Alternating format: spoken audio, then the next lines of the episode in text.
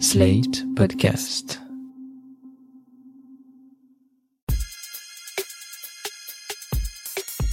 Salut chers auditeurs, salut chères auditrices, bienvenue dans Sans Algo, le podcast qui donne envie d'en découvrir d'autres. Vous écoutez la version longue avec de la reco et de l'actu. Ici Mathilde Mélin, journaliste pour Slate.fr et auditrice professionnelle de podcast, si je puis dire. Comme vous le savez peut-être, mon job c'est de farfouiller dans la jungle des podcasts pour trouver les meilleurs et vous les recommander.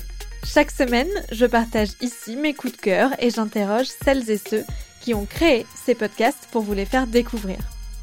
Dans ce septième épisode, on va parler d'un podcast qui démonte nos croyances sur l'histoire, mais avant ça, prenons le temps de parler des quelques actus qu'il ne fallait pas louper cette semaine.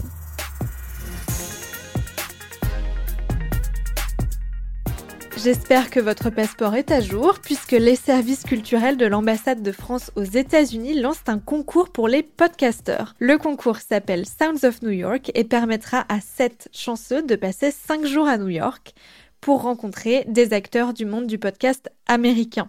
Le but, créer un lien entre les podcasteurs français et les podcasteurs américains, parler de production, d'écriture, de diffusion, bref, d'échanger autour de ce qui fait nos savoir-faire respectifs. On ne sait pas encore qui les heureux gagnants auront la chance de rencontrer, mais les parrains que sont Spotify et Paradiso Media, en plus de Radio France, la SACD et l'INA, laissent présager un casting 5 étoiles. Pour candidater, mieux vaut parler correctement français et anglais et ça se passe sur frenchculture.org jusqu'au 26 novembre 2021 et comme d'habitude, on vous met le lien dans la description de cet épisode. France Bleu Héros. France Bleu Héros, On n'est jamais trop jeune pour s'intéresser à la matière sonore et ça France Bleu Héros l'a bien compris. La station de radio lance un festival sonore à destination des enfants à Montpellier en partenariat avec l'association Coudio. Au programme des ateliers pour apprendre à faire une émission de radio, à monter un documentaire à partir de cassettes audio ou à jouer d'un instrument de musique. Il y aura aussi des bornes d'écoute pour découvrir des podcasts jeunesse, une exposition de matériel de radio et un espace pour découvrir l'enceinte connectée Merlin imaginée pour les enfants par Radio France. Rendez-vous à la halle Tropisme du 4 au 7 novembre entre 9h30 et 18h.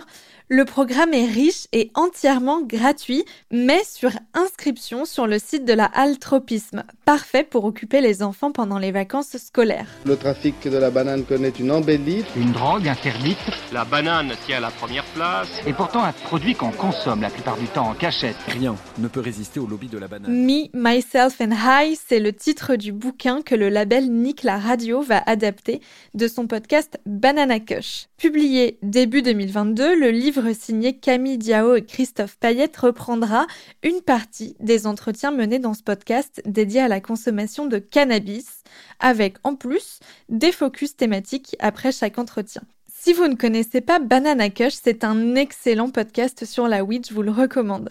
Nick la Radio devient donc sa propre maison d'édition avec un nom toujours aussi charmant, Nick les éditions, avec un tiret au milieu quand même.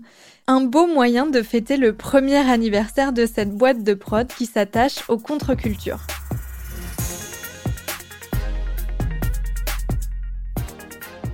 Ça n'a pas pu vous échapper, depuis quelques années, il y a une expression qu'on entend tout le temps. Fake news. Fake news. Fake news. Fake news. Fake news. Fake news. You are fake news. Quand on entend parler de fake news, on pense à l'actualité bien souvent, mais rarement à l'histoire avec un grand H. Depuis notre enfance, on apprend des dates, des noms, des faits historiques, que ce soit dans des livres d'histoire ou dans des films. Résultat, on acquiert au fil des années pas mal de certitudes à propos de tout un tas d'événements. Le podcast dont on va parler aujourd'hui en déjoue certaines. Il s'appelle C'est plus compliqué que ça. Il est produit par Wave Audio et incarné par Jean-Christophe Pillot, auteur et historien de formation. Dans ce podcast, il a choisi non seulement de rétablir la vérité sur certaines légendes que l'on croit tous connaître, mais surtout de le faire avec un ton qui n'a rien à voir avec celui des livres d'histoire. Qui dit Vatican dit chapelle Sixtine, qui dit Sixtine dit conclave, qui dit conclave dit fumée blanche, et qui dit fumée blanche dit nouveau pape. Or, À chaque fois que les cardinaux élisent un nouveau successeur à Saint-Pierre, il y a un truc qui ne rate jamais. Tous les journalistes font mine de parler latin, le temps de traduire la fameuse formule qu'on prononce au balcon de la basilique Saint-Pierre Habemus papam, nous avons un pape. Et un deuxième truc qui ne rate jamais, c'est qu'il y a toujours quelqu'un autour pour raconter que la véritable formule est plus complète. Habemus papam, d'accord, mais Habemus papam et dua sabet et benependentes, autrement dit, nous avons un pape qui en a deux et bien pendante. Une manière élégamment détournée de dire qu'on a vérifié que ouf, c'est bon, le pape est bien un homme, puisque comme chacun sait, aucune femme ne peut à ce jour accéder à une quelconque autorité au sein de la Sainte Église catholique, apostolique et romaine. Bon, désolé de vous casser le moral tout de suite d'entrée, c'est parfaitement faux, personne ne se permet de sous-peser les glaouis du Saint-Père. Par exemple, là, Jean-Christophe Pillot démonte le mythe de la papesse Jeanne. Mais si vous savez, il paraît qu'au Moyen Âge, une femme a été élue à la tête de l'Église parce qu'elle était déguisée en homme. Une sorte de Mulane, mais catho quoi. Eh bien, non seulement ce podcast nous explique qu'elle n'a jamais existé, mais surtout, il remonte le fil de la fausse information pour démontrer à quel moment la rumeur est devenue un fait connu de tous. Dans d'autres épisodes, Dracula et Jack l'Éventreur ont droit au même sort, mais aussi les casques à cornes des Vikings, le triangle des Bermudes ou encore le reportage photo de Frank Cappa sur les plages du débarquement en Normandie. La légende dit que ce photoreporter, le seul à avoir couvert le D-Day de l'intérieur en débarquant avec les troupes, a pris une centaine de photos mais que 11 seulement nous sont parvenus une sombre histoire de laborantin qui bousille les pellicules au développement. Bref, pas le genre de problème de pellicule que tu traites avec le bon shampoing. Ça, c'est la version de l'histoire qui est restée, sauf que... Sauf que, ça ne s'est sans doute pas vraiment passé comme ça, et des doutes, il y en a eu assez vite parce que le coup des photos historiques dont on confie le développement à un adolescent de 16 ans, il y a toujours eu des gens à qui ça faisait légèrement hausser le sourcil, restait à le prouver. Et en 2014, 70 ans après le débarquement, un ancien journaliste du New York Times, Alan Coleman, s'est penché sur la question. Sa version, c'est que s'il n'existe que 11 photos du jour J, ce n'est pas parce que quelqu'un a merdé au labo avec la sécheuse, mais parce que Kappa, tremblant, paniqué par la violence du feu allemand, a perdu ses moyens et n'a pas pu recharger ses appareils. Si les photos sont floues, ce n'est pas parce que la pellicule a fondu, c'est parce que les mains de Kappa tremblaient. Et s'il n'y a que 11 photos, c'est parce que Kappa n'a pris que 11 photos.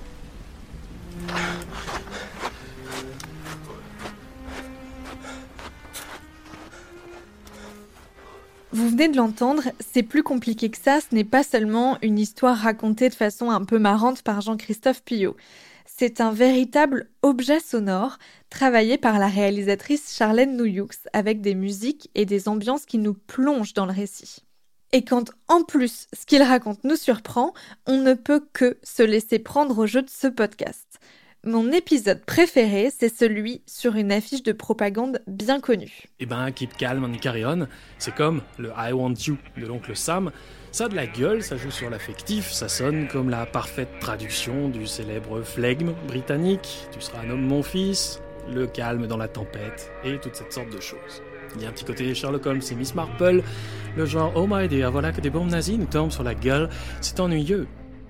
Une affiche qui en appelle à tout ce que l'Angleterre adore se raconter à son propre sujet, une certaine attitude un peu guindée, impassible et courageuse. Je coupe là et je vous laisse écouter l'épisode pour tout savoir sur cette affiche qui a une histoire beaucoup plus récente que ce qu'on pourrait croire.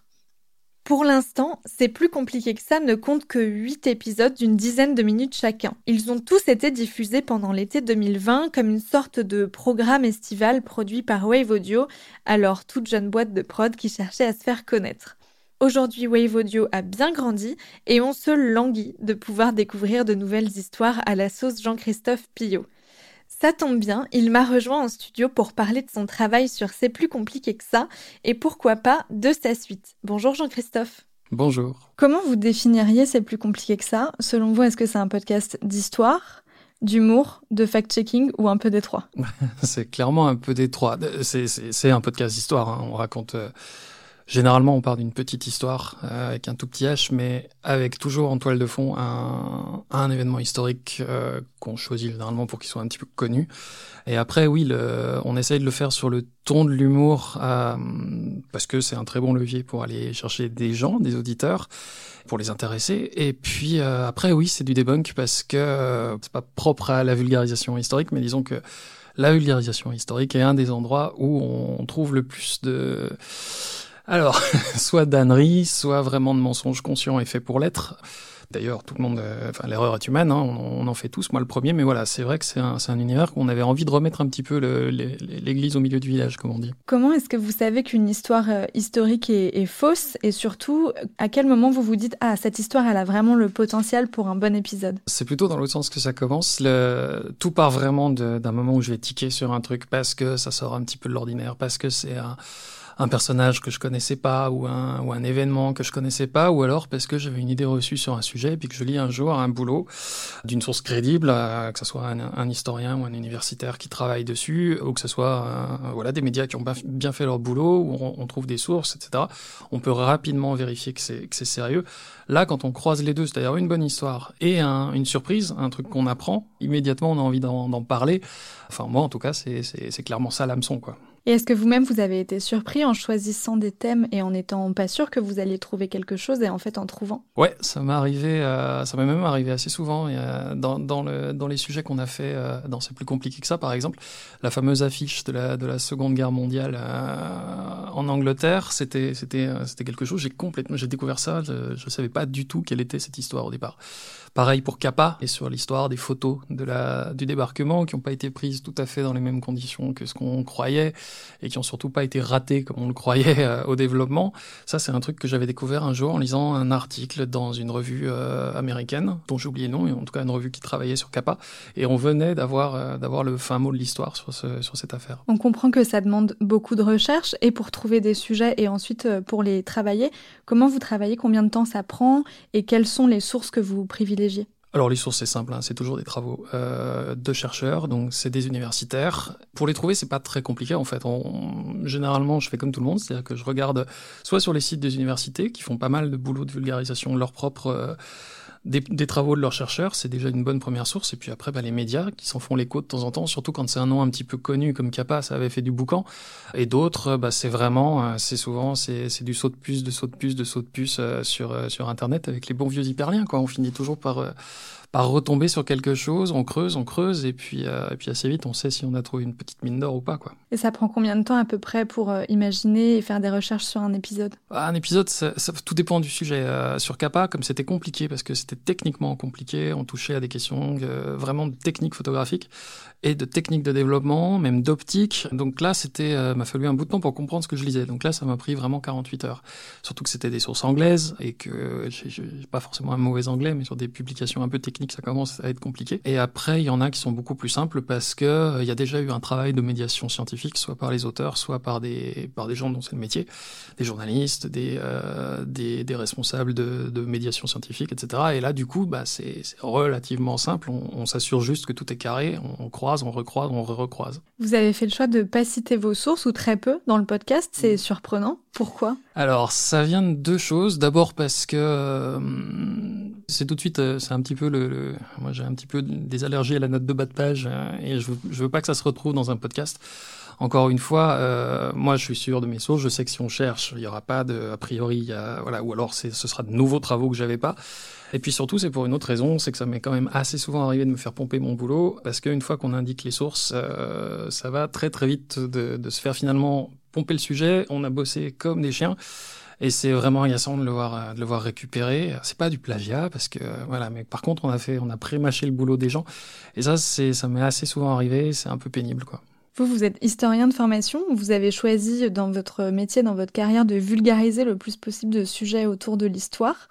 Et ça passe notamment par le ton et le lexique que vous employez. Comment vous avez trouvé le juste équilibre entre l'humour et les faits? Au début, je faisais vraiment, je jouais beaucoup sur un petit peu la provoque, c'est-à-dire sur un langage particulier, sur le registre argotique, etc.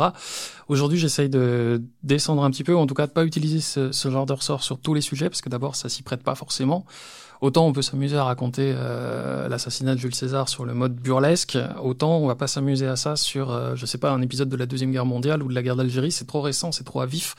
Donc il y a aussi ça qui intervient dans le dosage. Si un jour je fais, comme j'en ai envie, un truc sur l'histoire du Loch Ness, de la légende autour du monstre de Loch Ness, là je vais me lâcher parce que c'est un sujet qui est pas majeur, qui est pas, euh, voilà, ça va faire de mal à personne de raconter, euh, de raconter comment s'est construite cette histoire. Là, ça me posera pas de problème d'y aller à fond. Euh, ça m'en posera beaucoup plus si je suis sur quelque chose où on va aller chercher plutôt soit de l'émotion, soit euh, et là, ce sera plutôt un, un, ton doux amer que j'aime bien. Mais puis après, il y a que les auditeurs qui savent si ça marche en fait. Sur le ton, avec justement l'argot, ça m'a fait penser un peu à Camelot. Le côté, ouais. on, on, met des mots, le mot glaoui que je n'avais pas entendu depuis très longtemps. euh, est-ce que c'est une référence que, à laquelle vous avez pensé ou est-ce que vous aviez d'autres euh, références? Alors non, j'y avais pas pensé, mais on me l'a souvent dit. Et en fait, je pense que simplement, j'ai à peu près le même, j'ai dû baigner dans grosso modo le même euh, bain culturel que ce qui a donné Camelot pour Acier et que c'est tout bête quoi. Moi j'ai grandi en bouquinant du San Antonio, en, en regardant les tontons flingueurs, euh, voilà, c'est euh, en lisant aussi les, les, très mauvaises traductions des romans noirs américains qui faisaient beaucoup de voilà cette espèce de quasi faux argot d'ailleurs que personne parlait. Mais oui, j'ai grandi avec Frédéric Dard, donc forcément ça, ça pousse un petit peu euh, à aller vers ce ton-là. Après, euh, bah, comme d'habitude, au début c'est une inspiration, puis au, au bout d'un moment on essaie de trouver son ton à soi. Mais c'est vrai qu'on me l'a souvent dit la ressemblance avec Camelot. Et votre ton à vous, comment vous le définiriez? J'aime bien le doux amer. C'est généralement, j'essaye vraiment dans une euh, dans un récit. Moi, c'est ça qui me touche moi, comme auditeur ou comme lecteur. C'est quand euh, je vais avoir un sourire à, à une ligne et puis euh, trois lignes plus loin, je vais avoir une petite pointe parce que euh, parce que j'avais pas vu venir un, quelque chose qui va me toucher. En fait. Euh, touché soit par l'émotion un peu euh, la, nostalgie les choses comme ça c'est des choses que sur lesquelles j'aime beaucoup jouer et puis après bah, balancer un petit taquet de temps en temps parce que euh, ou faire un effet sur un terme ça ça m'éclate toujours. Ce qui fait l'identité de ce podcast, c'est aussi l'habillage sonore autour de votre voix et du récit. Vous avez travaillé avec la réalisatrice Charlène Nouyux qui a habillé le texte, ou alors est-ce que c'est vous qui avez écrit par rapport à ce que vous vouliez faire passer par le son et ce qu'elle allait mettre en place après? En fait, on se connaît déjà depuis pas mal de temps avec Charlène. On avait travaillé ensemble sur des, des pastilles sur, euh, sur Nova, donc maintenant on sait un peu comment on travaille. Ce qui est certain, c'est que euh, je l'écoute beaucoup, pas forcément pendant l'écriture, mais euh, ensuite, elle, euh, elle est vraiment de bons conseils sur, euh, sur certaines ambiances sonores. C'est complètement son univers, moi je n'interviens pas là-dedans. C'est elle qui va aller chercher des choses et elle revient vers moi quand elle a besoin d'une précision pour vérifier si elle a raison, par exemple, de mettre des bruits de chevaux sur des pavés quand on fait un truc sur Jack l'Éventreur. Elle veut savoir si euh, dans les rues de Londres à ce moment-là c'est crédible d'avoir ce type de son, etc. Est-ce que les c'est tout bête, mais est-ce que les chevaux ont des ont des fers? Donc est-ce qu'elle peut faire teinter quelque chose ou est-ce que c'est plus sourd comme bruit ce genre de ce genre de choses? Dès qu'on est aussi sur euh, sur des sons d'appareil photo par exemple, je sais que c'est le genre qui va aller se passer des heures à trouver dans la banque de sons le bon euh, le bon modèle d'appareil qui était celui de Kappa le jour du du D-Day par exemple. Donc c'est quelqu'un qui apporte clairement. Enfin c'est vraiment c'est un c'est un truc à, à quatre mains hein, vraiment. Et les siennes s'occupent du son et, et moi du, de l'écriture, mais ça fonctionnerait pas, je pense, euh, sans cette cette complicité là quoi. Pour l'instant, c'est plus compliqué que ça. Compte 8 épisodes, c'est sorti euh, en série. Est-ce que vous travaillez à une saison 2 avec Wave Audio ou avec quelqu'un d'autre? On retravaille avec Wave Audio, oui. On est en train de définir les sujets et il y aura même il y aura à nouveau 8 épisodes en début d'année prochaine et il y aura encore 8 épisodes l'été prochain. Donc, euh, donc en tout 16 nouvelles, euh, nouvelles histoires. Et est-ce que vous avez des, des, thématiques, des angles dont vous pouvez déjà nous parler ou pour l'instant c'est encore secret Ouais, y en a. Oui, on est, on est quand même en train. Euh, on va essayer de varier un petit peu plus les époques. On était très contemporains sur, le, sur la première série. Là, j'ai envie d'aller chercher un petit peu d'autres, euh, d'autres époques, d'autres sujets et, par, et d'autres pays aussi. On a fait, on a été très français.